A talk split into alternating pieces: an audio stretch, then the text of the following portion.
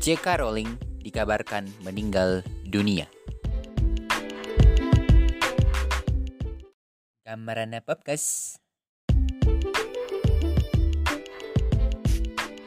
Johanna Kathleen Rowling atau lebih dikenal sebagai J.K. Rowling, penulis novel terlaris Harry Potter, menjadi trending topik karena novel terbarunya.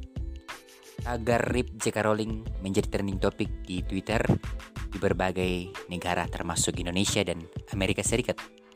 Hal tersebut dikarenakan novel terbarunya yang berjudul Trouble Bolt yang rilis 15 September 2020 kemarin menjadi kontroversial dikarenakan di dalam novel tersebut J.K. Rowling menampilkan seorang pria mengenakan gaun dan membunuh wanita. Dikutip dari iptime.co.in. Sentilan J.K. Rowling terhadap kaum transgender membuat banyak orang tidak menyukainya dan menganggap karir J.K. Rowling telah mati. Buku Trouble Bolt adalah buku kelima dari seri detektif Cormoran Strike yang menceritakan tentang pembunuh berantai yang menggunakan pakaian wanita.